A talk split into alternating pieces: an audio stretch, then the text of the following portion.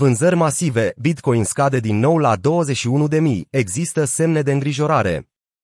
Vineri, 19 august, capitalizarea totală a pieței cripto a scăzut cu 9%, ceea ce a adus la atingerea suportului psihologic de un trilion de dolari.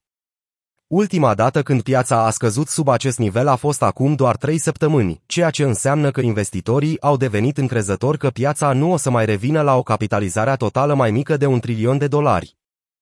Incertitudinea a apărut în piață după ce Comisia pentru Energie și Comerț a Camerei Reprezentanților SUA a anunțat că sunt profund îngrijorate de faptul că minarea criptomonedelor ar putea crește cererea de combustibili fosili.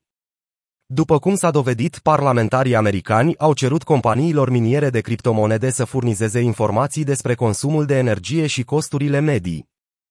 De obicei, scăderile au un impact mai mare asupra criptomonedelor mai mici, dar corecția de vineri a arătat pierderi cuprinse între 7% și 14% chiar și pentru criptomonedele din top.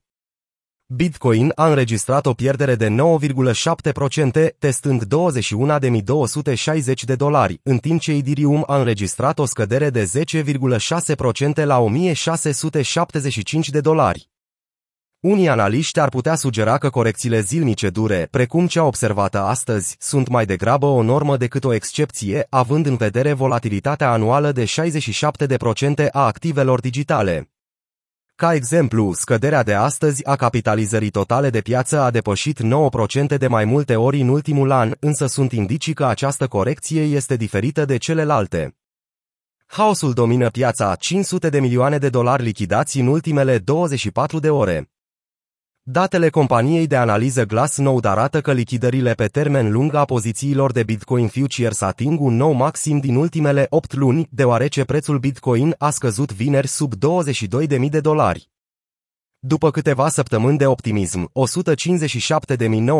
de traderi au fost lichidați în ultimele 24 de ore, ceea ce a dus la o lichidare totală de peste 550 milioane de dolari. Datele de la CoinGlass indică faptul că traderii de Bitcoin au pierdut peste 203 milioane de dolari, urmați de traderii Ethereum cu pierderi de 140 milioane de dolari. Scăderea bruscă a pieței cripto este atribuită creșterii așteptate a ratei dobânzii de către Rezerva Federală a Statelor Unite. Datele despre indicele prețurilor de consum din luna august au fost mai mici decât se aștepta, ceea ce a dus la o creștere optimistă atât a piețelor cripto, cât și a piețelor valutare. Traderii buliși ce utilizau marja au fost distruși. Tranzacționarea în marjă permite investitorilor să împrumute criptomonede pentru a-și valorifica poziția de tranzacționare și de a-și crește profiturile. De exemplu, un trader poate cumpăra Bitcoin împrumutând Tether, USDT, crescându-și astfel expunerea la criptomonede. Împrumutul de Bitcoin, pe de altă parte, poate fi folosit doar pentru a deschide poziții short. Spre deosebire de futures, echilibrul dintre marjă long și short nu se potrivește neapărat.